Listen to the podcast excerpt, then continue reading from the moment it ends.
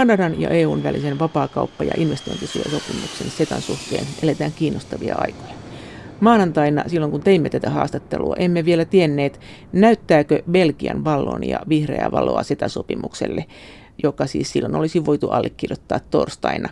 Ja niinhän siinä kävi, että myöntymystä SETalle maanantaina ei tullut, ja Belgian vallonia todella yksin pystyi kaatamaan tämän sopimuksen allekirjoittamisen. Osastopäällikkö Markku Keinänen ulkoministeriön taloudellisten ulkosuhteiden osastolta. Mistä tässä kaikessa on kysymys? Kaikkihan tiedetään, että Belgia on valtio, jossa osavaltioilla on todella merkittävä rooli. On puhuttukin pitkään siitä, että Euroopan integraation pitää edetä nopeammin kuin, kuin Belgian desintegraation. Ja ehkä tämän kaltaisia elementtejä tässäkin nyt on nähtävissä. Kyseessä on se, että tätä sopimusta vastaan on nyt Vallonian alueparlamentti, eli 3,5 miljoonaa ihmistä, kun Euroopan unionissa on 500 miljoonaa ihmistä. Ja hallitukset, jotka edustavat 500 miljoonaa ihmistä, mukaan lukien Belgian oma hallitus, ovat sitä mieltä, että EU- ja Kanadan välinen sopimus on todella hyvä sopimus ja se tulisi allekirjoittaa. Mutta että nyt sitten Vallonian alueparlamentissa on katsottu, että tähän tarvitaan vielä parannuksia ennen kuin Vallonian alueparlamentti voi allekirjoittamisen hyväksyä. Siellähän poliittinen tilanne on se, että Valloniassa on vallassa sosialistipuolue, jonka kannatus on aika radikaalistikin tippunut viime aikoina. 32 prosentista 25 prosenttiin. Samaan aikaan niin kuin pienen marksistisen puolueen kannatus on kasvanut 5 prosentista 14 prosenttiin. Ja tähän yhtälöön vielä liittyy se, että amerikkalainen Caterpillar-yhtiö niin on lakkauttamassa Valloniassa toimintaansa, jossa, jossa työpaikan menettää yli 2000 ihmistä. Keskeisimmät vaatimukset, mitä Vallonian alueparlamentilla ovat olleet, niin ovat liittyneet investointisuojaan. Ja että halutaan vielä lisää varmistuksia siitä, että tämä investointisuoja ei loukkaa demokratiaa eikä kansalaisten tai valtioiden sääntelyoikeutta. Tämän prosessin aikana on Tämä on ollut hyvin poikkeuksellinen hyväksymisprosessi itse asiassa tämän SETA-sopimuksen hyväksymisprosessi. tätä edeltävä vaihe oli se, että Saksan perustuslakituomioistuin kävi sopimusluonnoksen läpi ja, ja, ja esitti useita tarkennuksia. Ja näihin tarkennuksiin jo EU-puolella kauppaministerit hyväksyivät viikko sitten erillisen tällaisen tulkintaselityksen, joka on ihan normaali käytäntö itse asiassa, että Viinin valtiosopimukseen nojalla niin voidaan antaa tämmöisiä tulkintaselityksiä. Eli siis nyt on tavallaan vähän niin kuin ennakkotapauksena selitetty, mitä nämä pykälät tarkoittaa. Niin nyt on vähän niin kuin ennakkotapauksena selitetty, mitä nämä pykälät tarkoittaa. Itse asiassa ihan hyvä niin vaikka tämä nyt ei ollut mitään muotoa niin kuin kovin ortodoksinen menettely, koska komissiolla on neuvotteluvaltuudet, mutta tässä toimittiin niin, että Saksan varaliittokansleri ja Kanadan pääministeri sopivat elementeistä, joita tähän sopimukseen pitäisi vielä liittää, ja sen jälkeen nämä elementit tuotiin EU-tasolle, ja EU-puolella niistä sitten päästiin yksimielisyyteen.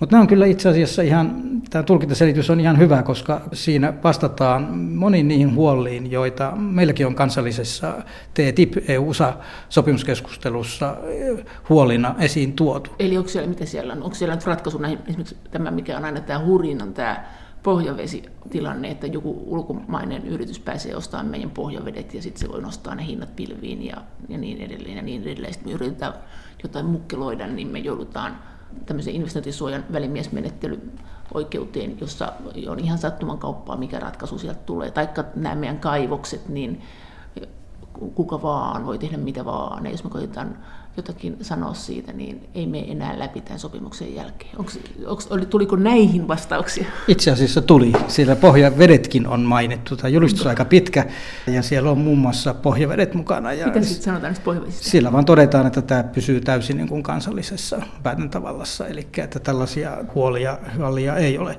Siellä on myös niin kuin hyvin vahvat kirjaukset siitä, että kuinka valtioiden sääntelyoikeus ulottuu ympäristön suojeluun ja, ja, ja, ja maaperään. maaperäänkin kuluttajan suojeluun, sosiaalipalveluihin, koulutukseen, etc. etc. Eli kaikkia niitä asioita, mitä on esille nostettu. Siellä myös hälvennetään huolia sääntelyyhteistyöstä ja vielä vahvistetaan, että sääntelyyhteistyö on todellakin vapaaehtoista toimintaa. Mikä on sääntelyyhteistyö? Sääntelyyhteistyö tarkoittaa sitä, että eri maiden niin regulaattorit, ei siis parlamentit, vaan tällaiset standardeja luovat eh, regulaattorit tekevät yhteistyöt, mutta vapaa vapaaehtoisesti ja vain silloin, kun he haluavat. Ei siis toisin sanoen kovin tehokas kirjaus, mutta että tässä ilmapiirissä niin varmasti ainut mahdollinen. Siellä myös vielä määritellään tarkemmin, mikä on julkinen palvelu.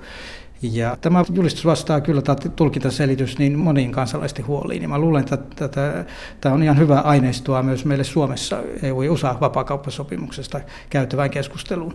Ja tämän julistuksen päälle on nyt sitten tullut vielä uusia elementtejä. Nyt on vielä täsmennetty tämän Vallonian toivomusten pohjalta. Ja onko sitten niin, että, että sen on hyväksynyt sitten nämä tulkinnat myös Kanada?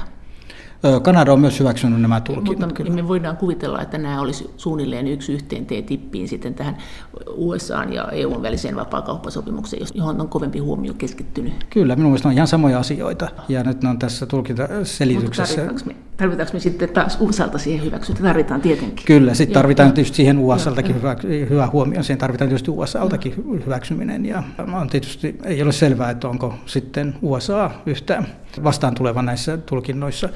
Tuliko siihen ratkaisua vielä tässä vaiheessa siihen investointisuojan välimiesmenettely asiaan, joka on ollut suurimpia huolenaiheita tai suurin ehkä oikeusoppineilla. Eli jos meidän valtion ja jonkun vieraan valtion yrityksen välille syntyy joku konfliktitilanne, että ne sanoo, että ette voi muuttaa noita lakeja, että ne heikentää meidän bisnesmahdollisuuksia, niin näitä asioita ratkaisemaan kootaankin yllättäen vaan niin kuin ihan satunnaisia lakimiehiä, jotka sitten pohdiskelee asiaa ja antaa ratkaisun, jolloin siihen tulee tämmöinen ennakoivattomuuden ja, ja kummallisen mielivallan niin kuin tämmöisiä vivahteita. Eikö sitä ole sanottu, että tästä näin raasta välimiesmenettelystä ollaan nyt luopumassa?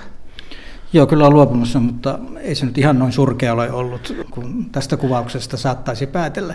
Mutta siitä on, ollaan luovuttu ja Kanadan sopimuksessa jo on sisässä uusi Euroopan unionin myös USAlle ehdottama malli, jossa tämä välimiesmenettely korvataan kiinteillä tai vakiotuomareilla. Tarkoitus on, että tulee 15 erikseen nimettävää tuomaria, jolla on tuomarikokemus ja, ja jotka valtiot nimeävät. Kanada nimittää viisi, EU nimittää viisi ja sitten yhdessä nimitetään vielä viisi, jotka tulevat EUn ja Kanadan ulkopuolelta. Ja heistä sitten muodostetaan jatkuvasti päivystyksessä olevia klustereita, jotka sitten ratkovat nämä investointiriidat. Lisäksi Kanadan sopimuksessa, ja myös olemme ehdottaneet tätä USA-sopimukseen, on valitusmahdollisuus näiden tuomarien päätöksistä.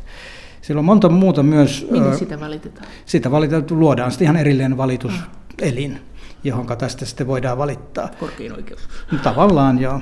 Siellä on myös hyvin paljon otettu huomioon kansalaisten ihan oikeutettujakin huolia tämän välimiesmenettelyn puolueettomuudesta, että nyt tietysti joo. tuomareille asetetaan jo tietysti senkin takia, että jo valtiot nimittävät, niin ovat puolueettomampia, mutta vielä niin kuin erikseen omia puolueettomuusmääräyksiä. Myös mitä on paljon pidetty esillä julkisuudessa on ollut se, että kuka nämä oikeudenkäynnit on rahoittanut. Nyt täytyy niin, niin, niin rahoittajat myös julkistaa siellä on myös paljon säännöksiä menettelytavoista, kuinka tulee toimia esimerkiksi perusteettomat kanteet voidaan heti hylätä, Eli häviää ja maksaa oikeudenkäyntikulut, etc. Eli nämä kannehaukat, kun sanottiin, että niitä rupeaa tulemaan. Joo, niin joo, ne, on, joo. ne on poistettu tässä mallissa. Eli kyllä tämä, tässä on niin hyvin paljon kuultu kansalaiskeskustelua itse asiassa tässä ehdotuksessa, ja, ja, ja näiltä osin se on menossa, menossa hyvään suuntaan.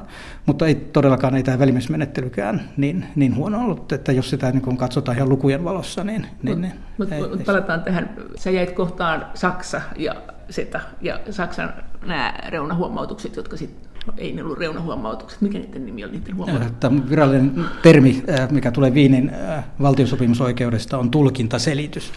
Termi on sen takia vaikea, että, että, se, että sillä kuvataan tämän selityksen tai julistuksen niin, niin juridista sitovuutta. Eli että kun se on Viinin sopimuksen mukainen tulkintaselitys, niin se on silloin myös oikeudellisesti sitova.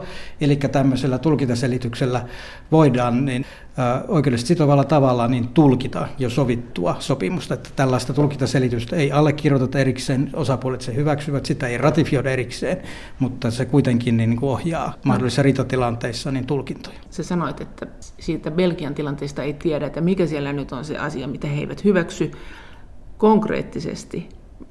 Mikä yleensä on? Mitä on vielä jäljellä näitä suuria riitakysymyksiä? Mä luulen, että, että meillä ei tietysti tarkkaa tietoa ole, että me emme ole tästä itse neuvottelemassa, mutta ihan julkisuudesta saatujen tietojen perusteella, että se olisi vielä tämä investointisuoja. Eli että tulisi joko investointisuoja olla mukana tällaisessa sopimuksessa lainkaan.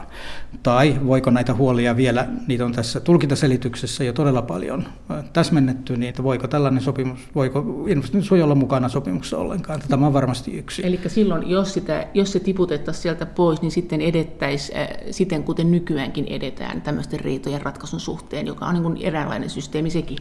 No joo, mutta tähän ei siinä tilanteessa varmasti tulisi minkäännäköistä investointisuojaa, että silloin se olisi kansalliset tuomioistuimet. Ja jos he eivät luota meihin, Kanadassa tai me emme luota Kanadaan, niin sitten me ei investoida, jos meistä tuntuu, että ne välittömästi tekee semmoisen lain, että meidän bisnekset laukee siihen. Ehkä ongelmana on myös se, että USAssa ja Kanadassa niin, niin, niin tällaista kauppasopimusta niin ei voida viedä paikallisiin tuomioistuimiin. Eli, tai se voidaan viedä, mutta että sitä sopimusta ei voida tulkita näissä tuomioistuimissa. Eli se tarkoittaa silloin sitä, että asia voidaan aina viedä normaalina kanteena tuomioistuimeen, ja, mutta että siinä kanteessa ei voida verota sitten tähän kauppasopimukseen. Osastopäällikkö Markku Keinänen ulkoministeriöstä. Mitä muita mutkia tässä matkassa on ollut? Kyllä tässä on aika paljon mutkia ja, ja tämä Belgian mutka oli viimeinen ja vähän yllättävinkin mutka. Aikaisempi iso mutka oli tämä Saksan perustuslakituomioistuimen tuomioistuimen linjaukset, mutta niihin löytyi lopulta kuitenkin ratkaisu, joka tyydytti kaikkia. Ja kuten totesin, tämä tulkintaselitys voi olla meillekin, on meillekin ihan hyvä meidän kansalliseen keskusteluun. Tuo lisää argumenttia ja, ja lisää tietoa kaikille, mikä on aina hyvä asia. Viime hetkin vaikeus oli myös Romanian ja Bulgarian vaatimus siitä, että heidän tulisi saada viisumivapaa pääsy Kanadaan. Tässä taas oli se hankaluus, että, että tämä sopimus ei millään muotoa käsittele viisumikysymyksiä. Tässä linkattiin täysin itse sopimuksen kuulumattomat asiat mukaan, mutta ihan viime päivinä tähän löytyi sitten kuitenkin kaikki osapuolia tyydyttävä ratkaisu. Niin Eli Kanada on luvannut vapauttaa romanialaisten ja bulgarialaisten maahanpääsyn tietyssä aikaraamissa, mikä kaikille tuntui kelpaavan. Eli Kanada on kyllä niin, niin osoittanut todella suurta kärsivällisyyttä Euroopan unionin kanssa ja sen takia tietysti ymmärtääkin, että heidän reaktiotaan, kun heidän pääneuvottelijansa lähti Euroopasta pois vähän sävyyn, että ei teidän kanssa voi neuvotella, koska he ovat todella kaiken sen tehneet, mitä on pyydetty ja, ja, ja sitten vielä pyydetään jotakin, mitä ei edes itse asiassa tiedetä, mitä pyydetään, niin, niin, niin kyllähän silloin tietysti ymmärretään myös heidän reaktionsa. Kyllä tästä joka tapauksessa on jo nyt tullut niin aika iso halla Euroopan unionille ja Kanadassa käydään hyvinkin kriittistä keskustelua Euroopan unionista, että pystyykö se ylipäätänsä toimimaan tulevaisuudessa. Tämä on myös herättänyt Belgiassa aika paljon keskustelua, viittasin tähän integraatio-desintegraatioon, että siellä on aika jäätävääkin syyttelyä eri osapuolten välillä siitä, että miksi tähän tilanteeseen on tultu. Mikä tämä argumentti sitten on ollut kanssa, että yhdysvaltalaiset suuryritykset voi tehdä tytäryhtiön Kanadaan ja koukata sitä kautta meidän markkinoillemme? No niinhän tietenkin voivat. Niin, tietenkin voi ja niin mekin voidaan. Joo. Jos Kanadan sopimus syntyisi, niin me voisimme koukata Yhdysvaltain markkinoille. Olisiko meille hyötyä siitä? Kyllä, meillä ehdottomasti Onko Kanadalla ja Yhdysvalloilla parempi sopimus? Että niin Kyllä. hyvä sopimus, että voitaisiko me itse asiassa kiertää koko T-tip, kun me on saatu tämä sieltä ja koko bisnes kulkisi aina Kanadan kautta. Että siellä olisi joku kenkälaatikkoyhtiö, että joo, täällä on meidän pääkonttori ja sitten laivat seilaisi tässä Euroopan ja Yhdysvaltain välillä. Ei näin ihan kenkälaatikkoyhtiöt riitä, mutta totta kai semmoinen mahdollisuus on. Mutta onhan se kallista ja miksi tehdä niin, jos pääsisi suoraankin. Niin jos. Itse asiassa tämä SETA-sopimus, niin Tämä olisi kyllä suomalaisillekin yrityksille niin oikeasti hyvä sopimus. Ja tarkoitushan olisi, että tämä tulee voimaan vuoden alusta jo väliaikaisesti tai vuoden alkupuoliskolla väliaikaisesti. Koska käytännössä katsoen niin tämä sopimus poistaa tullit kaikilta teollisuustuotteilta. Mikä on Suomelle se suurin hyöty siitä? Se on juuri tässä, että, että edelleenkin on tuotteita, joita Kanadaan viedään, jossa, jossa on suhteellisen korkeatkin tullit, vaikka nyt laivat esimerkiksi ja monet koneet ja laitteet, ajoneuvot, elintarvikkeet. Ja kyllä tämä on ihan konkreettinen hyöty. Me saimmekin, olemme saaneet tänne jo muutaman puhelinsoiton todella vihaisilta yrittäjiltä, jotka ovat vaatineet meiltä, että eikö me nyt saada tätä sopimusta aikaan, ja siihen me nyt ollaan jouduttu valitettavasti sanomaan, että ei ole nyt ihan täysin meidän käsissä, ja, mutta uskotaan ja toivotaan, että tämä sopimus aikaan saadaan. Siellä on myös paljon niin määräyksiä siitä, että voidaan välttää tällainen kahden, monessa kummassakin maassa tapahtuva tuotteiden testaus, mikä on pienille ja keskisuurille yrityksille kallista. Eli että jos EU tarkistaa tuotteen, niin se hyväksytään Kanadan markkinoilla ja päinvastoin, jos Kanada hyväksyy sen, niin, niin se hyväksytään Euroopan markkinoilla. Tämä ei ole täysin avoin valtakirja, blankkovaltakirja, vaan joillakin sektoreilla näin toimitaan. Minkälainen se Kanada on kauppakumppanina tai ylipäänsä toimijana? Sitä, sitä kuitenkin helposti ajattelee, että he ovat kuin me, johtuen ehkä ilmastosta, että se on niin kuin Pohjois-Eurooppa, Skandinavia. Onko näin? Kyllä näin itse asiassa on. Että siinäkin mielessä tämä sopimuksen tahmuaminen on niin äh, dramaattista, että jos me emme kykene solmimaan kauppasopimusta Kanadan kanssa, joka on erittäin lähellä meidän omaa sosiaalista mallia, meidän yhteiskuntamallia. Heillä on samanlainen ympäristöpolitiikka, ilmastopolitiikka, kuluttajapolitiikka. Monilla monilla sektoreilla niin olemme hyvin läheisiä ja läheisiä liittolaisia myös maailmalla. Ja jos me emme pysty Kanadan kanssa solmimaan sopimusta, niin tietysti voi kysyä, että kenen kanssa EU sitten pystyy näitä solmimaan. Jos tämä ei nyt mene läpi, Belgiassa ei saada yhteisymmärrystä aikaiseksi, kun tämä on tämmöinen sekasopimus tosiaan, että kuka tahansa voi pistää kiilan näihin rattaisiin, niin mitä sä luulet, kuinka, yritetäänkö sitä niin kauan, että tämä menee läpi? Joo, kyllä mä luulen, että jos lähdetään siitä analyysistä, että, että tässä on kuitenkin politiikkaa takana nyt tässä vastustuksessa, ja jos kyse on kirjauksista investointisuojaan, niin varmaan tähän vielä ratkaisu löytyy. Tietysti poliittisesti ajatellen niin näyttävämpähän se on, mikäli, mikäli joudutaan peruttamaan torstaille suunniteltu EUn ja Kanadan välinen huippukokous ja se sitten järjestetään joskus myöhemmin uudelleen, niin kyllähän tässä voi ajatella, että tässä niin poliittisesti maksimaaliset, maksimaalinen näkyvyys tällä tavalla saadaan. Tämä on kyllä niin iso sopimus kaadettavaksi, että on hyvin vaikea kuvitella, että Kanadan aluehallintokaan niin lopulta haluaisi, että tätä sopimusta ei synny. Tällä voi saada jotain pikavoittoja tällä toiminnalla, mutta että olen kyllä tässä suhteessa vielä optimisti. Osastopäällikkö Markku Keinenen ulkoministeriöstä. No entäs tämä TTIP, tämä USA ja EU välinen vapaakauppa- ja investointisuojasopimus? Mikä sen tilanne nyt on? Nyt tuntuu siltä, että kummatkin presidenttiehdokkaat Yhdysvalloissa niin vastustaa sitä jollakin tasolla. Kuitenkin ei nyt kauheasti Hillary Clinton, mutta ei kuitenkaan mitenkään kuin paljon sen puolesta liputa, niin kuin Obama liputti ilmeisesti paljon enemmän tai on liputtanut. Plus, että ei tämä ei ole edennyt ollenkaan niin nopeasti kuin piti, kun tämä piti saada jonkunnäköiseen kuosiin Obaman vaalikaudella. Niin nytkään taidetaan olla vielä edes aloitettu maataloutta, joka on se pahin Joo. Tätäkään ei kannata liikaa dramatisoida. Että, että nythän juuri lokakuussa päättyi 15 neuvottelukierros USA kanssa. Olemme neuvotelleet kolme vuotta. Japanin kanssa ollaan neuvoteltu saman verran ja, ja, ja siellä on jo käynnissä niin käyty useampia neuvottelukierroksia. Kanadan kanssa neuvoteltiin pidempään, neuvoteltiin viisi vuotta ja Kanadan kanssa käytiin yhteensä virallisia neuvottelukierroksia ja korkean tason neuvotteluja 42 kierroksen ja tapaamisen verran. Eli että kun katsotaan kauppasopimusten syntyhistoriaa, niin ei todellakaan olla vielä kovinkaan kummoisessa viiveessä, ei itse asiassa ollenkaan. Ja kun vielä huomioidaan, että kyseessä on kahden ison blogin välinen neuvottelu, josta kumpikin katsoo, että heidän omat järjestelmänsä ovat maailman parhaita, niin, niin tämä vie aikaa. Että, että tässä suhteessa niin ei kannata ylidramatisoida. Tämä ei valmistu vuoden loppuun mennessä, mutta se ei tarkoita sitä, etteikö neuvotteluja kuitenkin jatkettaisiin. Nyt viime perjantaina niin valtioiden hallitusten päämiehet kokoontuvat Brysselissä ja siellä oli yksi aihe kauppapolitiikka ja näihin Euroopan neuvoston päätelmiin tuli myös kirjaus siitä, että, että neuvotteluja tulee jatkaa. Eli kyllä tässä ilmapiiri on myös vähän pehmentynyt myös, myös niissä maissa, joissa vaadittiin tämä, näiden neuvottelujen keskeyttämistä. Tuloksia on myös tullut, ei voi sanoa, että ei olisi mitään tapahtunut. Että, että tässä on 30 eri neuvottelulukua, joista jo yli puolessa on jonkinnäköiset konsolidoidut tekstit, eli että, että ollaan voitu samalle paperille laittaa EU-näkemys ja USA-näkemys. Lähes kaikista luvuista on jo jonkinnäköistä kirjallista aineistoa olemassa. Erityisesti on edistytty viime aikoina sääntelykysymyksissä, mikä on todella tärkeää, koska sääntely on se, miltä, mistä suurimmat hyödyt tällaisessa sopimuksessa saadaan. Eli näiden tuotteiden laatu? Tuotteiden, ehkä niinkään laatu, mutta että tuotteiden testaa kohtaaminen ja teknisten kaupan esteiden rajoittaminen. Markkinoille pääsykysymyksissä on totta, että siellä ei ole riittävästi edistytty, mutta, mutta on jo kuitenkin sovittu tavaran kaupan vapauttamisesta 97 prosentin osalla. Kaikki kipeimmät tällaiset herkimät tuotteet ovat vielä neuvottelujen ulkopuolella, niihin ei ole päästy ollenkaan, kuten maatalous. Ja tämä johtuu siitä, että EU-puolella on katsottu, että USA ei ole edennyt riittävästi julkisissa hankinnoissa, joka on myös keskeinen EUn vaatimus markkinoille pääsyssä USAhan.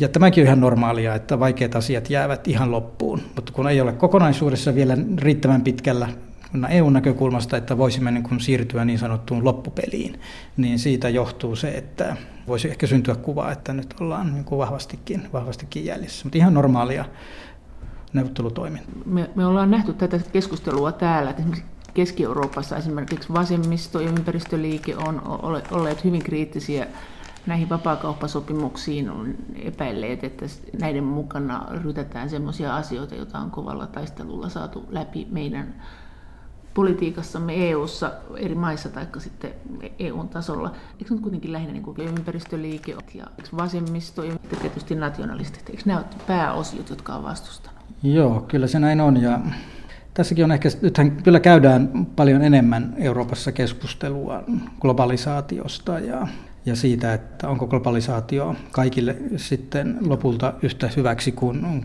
tietylle väestön osalle. Nythän puhutaan entistä enemmän jopa G20-pöydissä niin inklusiivisesta globalisaatiosta ja humaanista kapitalismista, tämmöisiä uusia, uusia, uusia termejä, että, että sen pitäisi hyödyttää kaikkia. Ah. Mutta toisaalta myös lukujen valossa niin voidaan sanoa, että, että kyllä tämä globalisaatio niin on aika hyvä nostaja ollut äärimmäiselle köyhyydelle. Itse asiassa niin äärimmäinen köyhyys on puolittunut maailmassa ja, ja, ja siinä kyllä voidaan laittaa yhtäläisyysmerkit globalisaatiolle ja kaupalle, joka tilannetta on parantunut. VTOn puitteissa on, on tutkittu sitä, että johtuuko itse asiassa kaupasta niin, niin se, että työpaikkoja menee. Ja, ja, ja on todettu, että yli 80 prosenttia työpaikkamenetyksistä on johtunut teknologian kehityksestä ja innovaatiosta. Ei niinkään kaupasta. Eli että nyt tässä ehkä syytetään myös globalisaatiota ja kauppaa asioista, jotka eivät ole globalisaatiosta ja kaupasta johtuvia. VTOnkin mukaan niin suurin uhka tulevaisuudessa on automaatio, joka uhkaa lähes puolta työpaikoista, ja tälläkään ei ole mitään tekemistä itse asiassa kaupan kanssa. Eli voisi väittää, että kauppa on hieman väärä diagnoosi nyt tämän ajan ongelmiin, ja jos lääkkeenä on protektionismi, niin, niin silloin valitaan väärään diagnoosiin väärä lääkekin. Entäs ympäristövaikutukset? Että kyllähän tämä lisää rahdin määrää, mitä enemmän kauppa sujuu. Sinne tulee ne rahdin ympäristövaikutukset, jotka on tietysti isoja.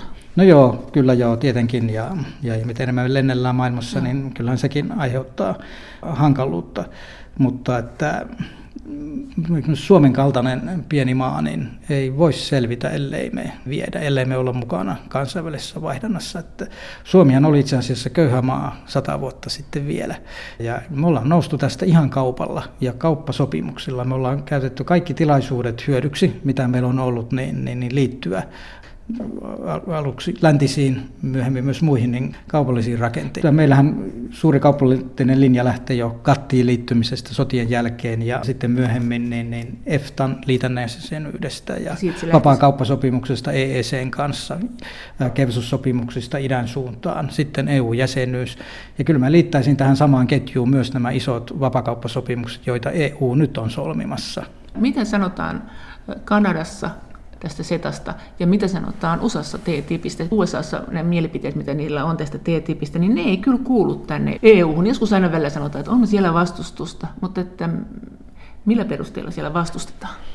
Itse asiassa ei kummassakaan varsinaisesti vastusteta tippiä, ja, tai erityisesti USAssa ei vastusteta T-tippiä, että kyllä siellä niin vastustus kohdistuu tähän Tyynenmeren sopimukseen. Myös, myös näillä presidenttiehdokkailla? Myös presidenttiehdokkailla. Totta kai kaikki vapakauppasopimukset on niin mainittu yhtenä klintin, kimppuna, mutta se pääasiallinen kohde on Tyynenmeren sopimus.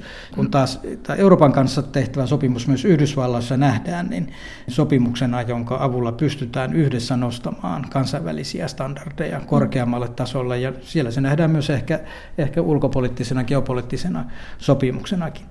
Eli kyllä meidän analyysi on se, että, ja mitä viestiä myös Yhdysvalloissa omissa tapaamissamme me olemme saaneet, että, että ei tämä nyt ole, TTIP sitten lopulta kuitenkaan ole se ongelma. No miten jos verrataan EUta ja näitä nyt vielä 28 jäsenmaata ja sitten USAta ja osavaltioita, sekä jäsenmailla että osavaltioilla on osin omaa lainsäädäntöä ja on paljonkin. Kumpi on tässä tilanteessa niin kuin se suurempi ongelma? Kumman mantereen lainsäädäntö? Pitääkö ne pitää sitten varmaan käydä osavaltio osavaltiolta läpi, tai pitääkö niiden kaikkien osavaltioiden yhdessä hyväksyä sitten tämä TTIP, vai onko se jotenkin helpompaa siellä kuin täällä? Toisaalta kuvittelisin, että se on siellä paljon vaikeampaa, eikö niillä on aika vahva itsehallinto? Joo, ei se USAssa ole tässä suhteessa ongelma, että, että USAssahan presidentti Obama sai neuvotteluvaltuudet tälle sopimukselle ja, ja, ja sitä sitten väännettiinkin kyllä pitkään ja siinä oli kaikki osavaltiotkin mukana. Mutta sen jälkeen, kun, kun tämä neuvotteluvaltuus annettiin, niin nyt kongressi voi vaan joko hyväksyä tai hylätä ja tämän se, sopimuksen. Ja se sitoo osavaltiota. Kyllä se sitoo osavaltioita. Siinä mielessä tilanne on tietysti vaikeampi, niin ja sen takia tämä sopimus on erittäin tärkeä, että EUn sisämarkkinat ovat hyvin avoimet ja julkiset. Kaikki tietää, mitä ne on. Ja ne on kuitenkin kaikista kritiikistäkin huolimatta niin hyvin, hyvin yhtenäiset. Lisäksi niin meidän julkiset hankinnat ovat hyvin avoimia ja transparentteja ja noudattavat kaikkia, kaikkia kansainvälisiä sopimuksia ja menevät vielä sen ylikin. Näin ei valitettavasti voi sanoa niin Yhdysvaltain osavaltioista, jotka eivät ole millään muotoa transparentteja yrittäjän kannalta. Ja tällä sopimuksella pyritään tätä epäkohtaa poistamaan. Siinä se, mielessä tämä ei ole ihan tasapainossa, että meillä on kyllä enemmän voitettava offensiivisia intressejä tässä suhteessa. Murtaisiko se myös siellä Yhdysvaltojen päässä se julkisten hankintojen logiikan, että eh, sikäläisetkin tarjouksen tekijät niin joutuisi tähän avoimuuteen, että siellä vai Tätä yritetään, helppoa se ei ole, helppoa se ei millään muuta ole, mutta toisaalta meillä on hyvä esimerkki tässäkin SETA-sopimuksesta, että, että Kanadassa avataan myös osavaltiotason julkiset hankinnat. Tämä on iso asia myös suomalaisille viejille. Totta EUn tavoitteena on vastaavallainen järjestely USAssa, mutta että voi olla, että samassa laajuudessa sitä ei saavuteta. Mutta jos saataisiin edes pää auki ja päästäisiin esimerkiksi vaikuttamaan siihen, että minkälainen tilanne on keskushallinnon rahoittamissa hankkeissa alueilla. No, sä sanoit, että Obama sai nämä neuvotteluvaltuudet. Tarkoittaako se sitä, että se menee täysin, että seuraavatkin presidentit sit saavat ne, vai joutuuko se presidentti presidentiltä käymään läpi, että annammeko menee nyt Trumpille tai Clintonille?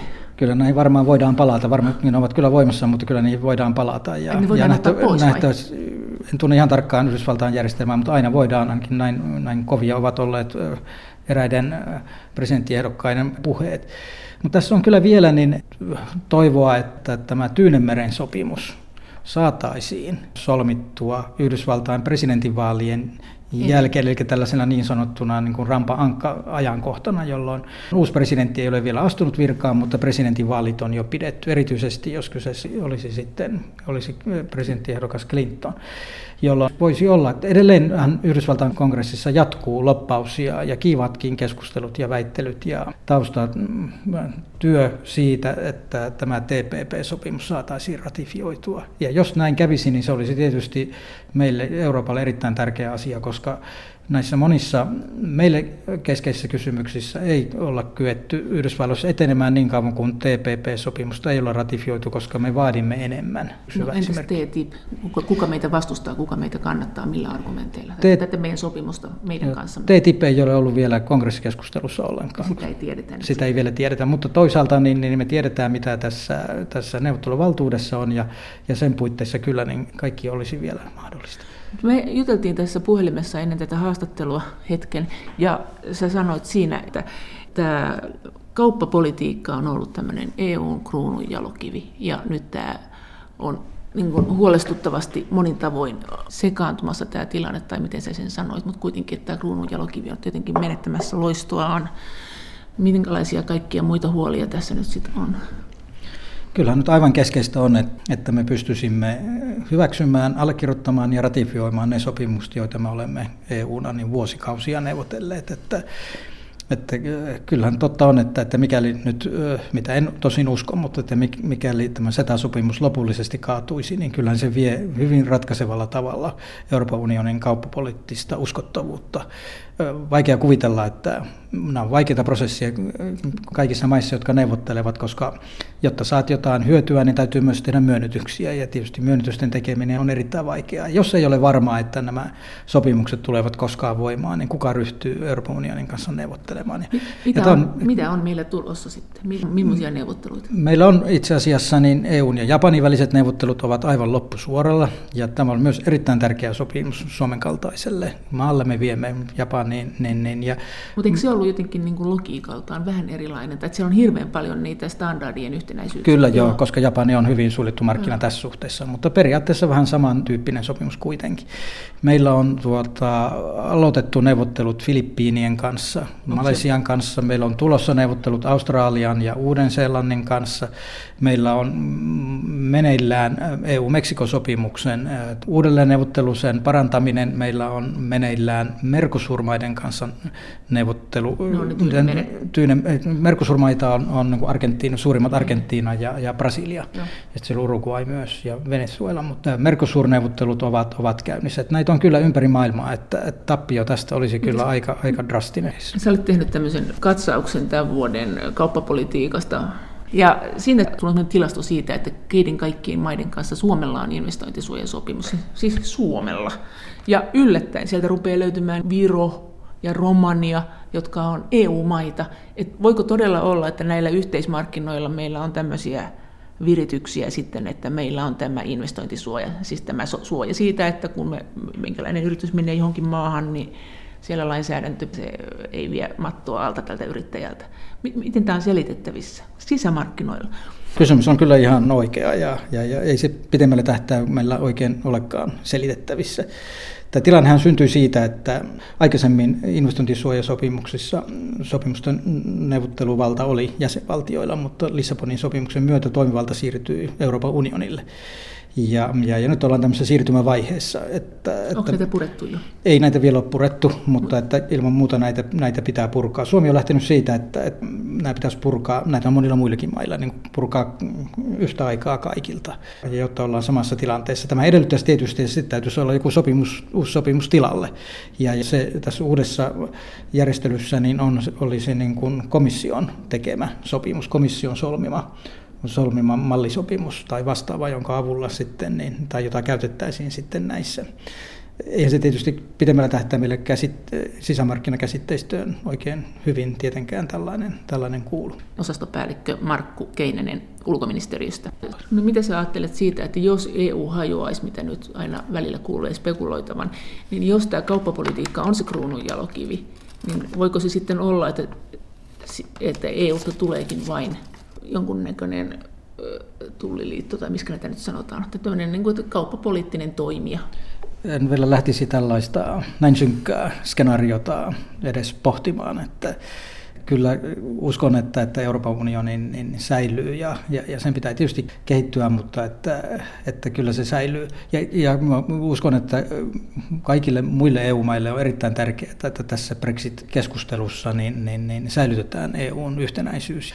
On totta, että kauppapolitiikka on osa-alue Euroopan unionissa, joka on toiminut todella hyvin. Että kyseessähän on komission yksinomaiseen toimivaltaan kuuluva osa-alue, vähän niin kuin maatalouskin, että kaikki kauppaneuvottelut käydään komission johdolla ja siellä voidaan myös käyttää määräenemmistöpäätöksentekoa.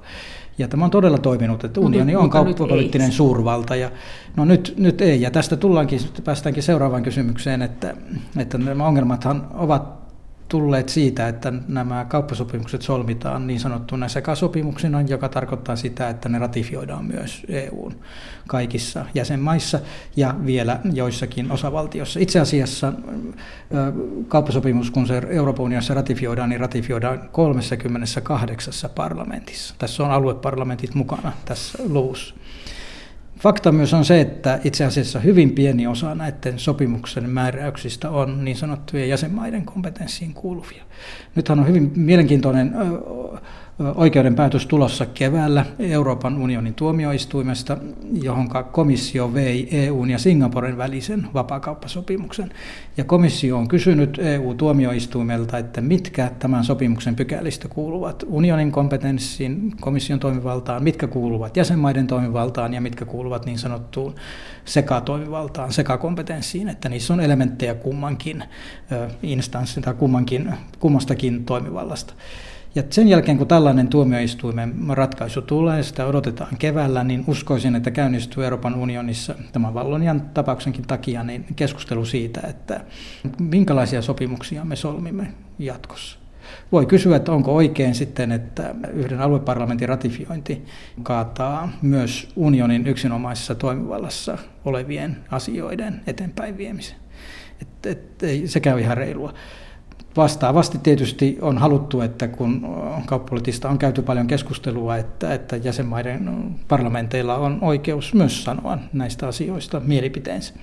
Tässä on vieläkin sellainenkin paradoksi, että kansalaiskeskustelu on vaikuttanut siihen, minkälaisia asioita näihin sopimuksiin tulee.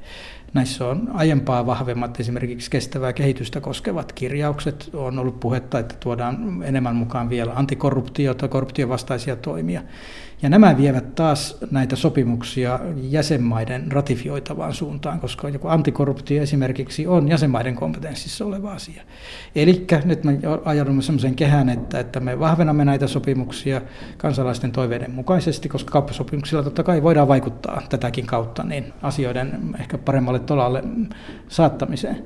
Mutta sitten näitä ei sopimuksia ei kuitenkaan ratifioida jäsenmaissa. Eli tässä sitten pyöritään vähän kehää. Oliko tämä siis tämä Lissabon Lissabonin sopimus, jonka jälkeen tuli nämä sekasopimukset, että yhdelläkin maalla tai yhdelläkin parlamentilla, joita on siis enemmän, niin on se veto-oikeus. Kyllä nämä on niin perinteisesti aina jäsenmaat ovat vaatineet, että nämä ovat sekasopimuksia, vaikka on ollut tiedossa, että suuri osa näistä tota, sopimuksen sisällöstä on unionin kompetenssia. Yleensä tämä on mennyt aina niin, että, että komissio aina esittää sopimusta niin sanottuna unionisopimuksena, mutta sitten jäsenmaat yksimielisesti kävelevät tämän komission ehdotuksen yli. Jäsenmaathan voivat muuttaa komission ehdotusta, mikäli ovat yksimielisiä. Ja yksimielisesti on kävelty komission yli ja nämä sopimukset ovat tulleet aina voimaan sekä sopimuksina ja ne on ratifioitu kaikki parlamenteissa. Ratifiointiin kuluva aika on 4-5 vuotta.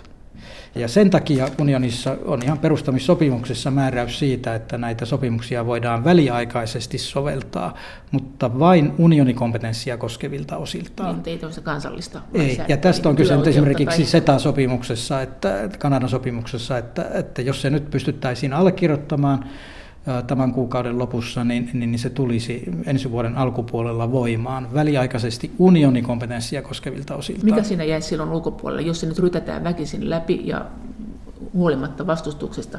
Työoikeus ei kuulu siihen, ainakaan unionin kompetenssiin, eihän vaan. No ei, ja sitten suurimpana ulosjäävänä osiona olisi varmaan investointisuoja. Joo. Ja sitten siellä on joitakin verotukseen liittyviä pykäliä, joitakin patentteihin liittyviä kysymyksiä, tekijänoikeuksiin liittyviä kysymyksiä. Tämänkaltaiset asiat jäisivät ulkopuolelle. Sanoit tässä, että aika, aikaisemmin oli loistelijasta tämä kauppapolitiikka ja hienosti edettiin tehokkaasti ja saatiin kaikenlaista aikaan ilmeisesti, ja nyt sitten ei. Oliko se niin, että tämän TTIP-sopimuksen myötä tämä investointisuoja-sopimus nousi ja välimiesmenettely siinä esille, ja sen jälkeen rupesi kaikki takkuamaan, vai mikä tämä selitys oli? Varmaan ehkä se oli, ehkä se oli yksi, koska ja että, että neuvoteltiin juuri USA kanssa, että tämmöisiä vastaavia investointi- tai välimiesmenettelykohtia niin on monissa muissa kauppasopimuksissa, eivätkä ne ole herättäneet minkäänlaista keskustelua. Eli ehkä se, että solmittiin, ruvettiin neuvottelemaan USA kanssa ja sitten todellakin tämä investointisuoja, joka sitten käynnisti paljon laajemman keskustelun.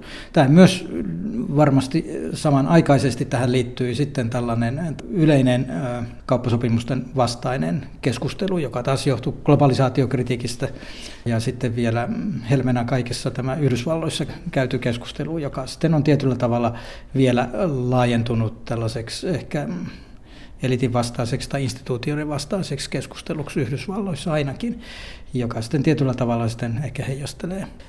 No miten tulevaisuudessa, miten tämä kauppapolitiikka? Mä kyllä olisin optimistinen tässä edelleen, että jos lähdetään siitä, että tämä Kanadan sopimus saadaan solmittua, ei ole mitenkään mahdotonta, etteikö me saataisi EUn ja Japanin välistä sopimusta solmittua alkuvuoden aikana. Ja tämä olisi jo aika iso on. paukku. Ja, Kuinka se on? Siis mitä se tarkoittaa? Sitten Japani on niin valtavan suuri teollisuusmaa. Että Onko ihan se niin puolet USAsta vai? No joo, no ihan, mutta että kuitenkin merkittävä todella, ja ne markkinat ovat olleet todella suljetut. Tämäkin osoittaa sitä, että yleinen trendi on kuitenkin kauppaa vapauttava, että Japani, joka on ollut erittäin suljettu yhteiskunta, niin todella haluaa aikaan saada tämän sopimuksen ja ovat lobanneet sitä paljon, että, että eikö me nyt EU-ssa, niin eikö me nyt päästä eteenpäin tässä. Eli että tilanne on muuttunut tätäkin kautta aika radikaalisti.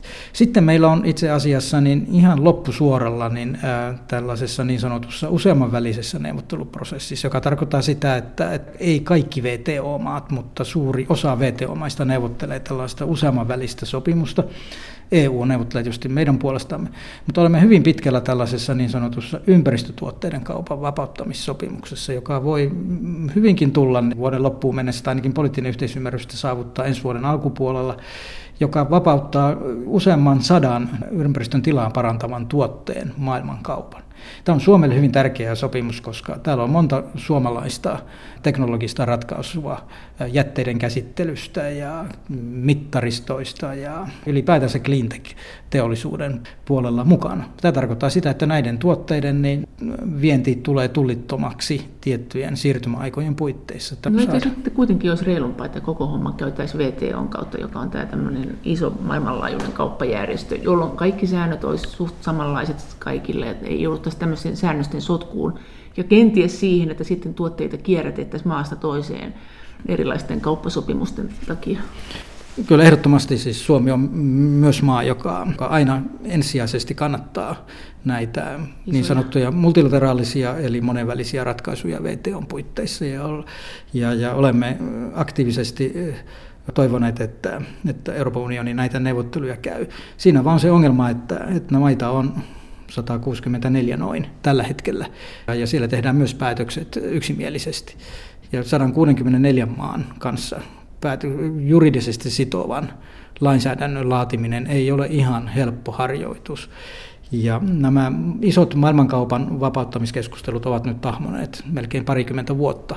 Ja sen takia itse asiassa on syntynyt näitä niin sanottuja useamman välisiä neuvotteluja, eli neuvotteluja, joissa eivät ole kaikki VTO-maat mukana, ja myös nämä Euroopan unioninkin suuret vapaakauppasopimukset, tämmöinen tilananalyysi on tehty tässä 2010-luvulla, että, että nyt täytyy mennä näiden kautta, jotta me saamme maailmankauppaa vapautettua. Mutta ilman muuta ensisijainen tavoite olisi multilateraalinen, monenvälinen, kaikki VTO-maat kattava järjestelmä. Voiko näiden kautta, näiden SETAn ja TTIPin ja näiden kautta, niin, ja Japanin kanssa on tehnyt sopimuksen ja ehkä Kiinankin, niin voiko niiden kautta koukata sinne VTO? Sanoa, että meillä on nyt näin paljon maapallon väestöstä jo tämmöisillä ja tämmöisillä ehdoilla tekee kauppaa, että lähtekää muutkin mukaan. Että onko se jonkun näköinen tämmöinen vauhtia antava elementti? Kyllä se tietyllä tavalla voi olla, että, että, että se tietysti tietyllä tavalla määrittelee tasoa että, ja, ja se myös määrittelee standardien tasoa. Ja, että, ja tässä se idea just onkin näissä isoissa vapakauppasopimuksissa, että niillä voidaan niin kuin vaikuttaa maailman kaupan sääntelyyn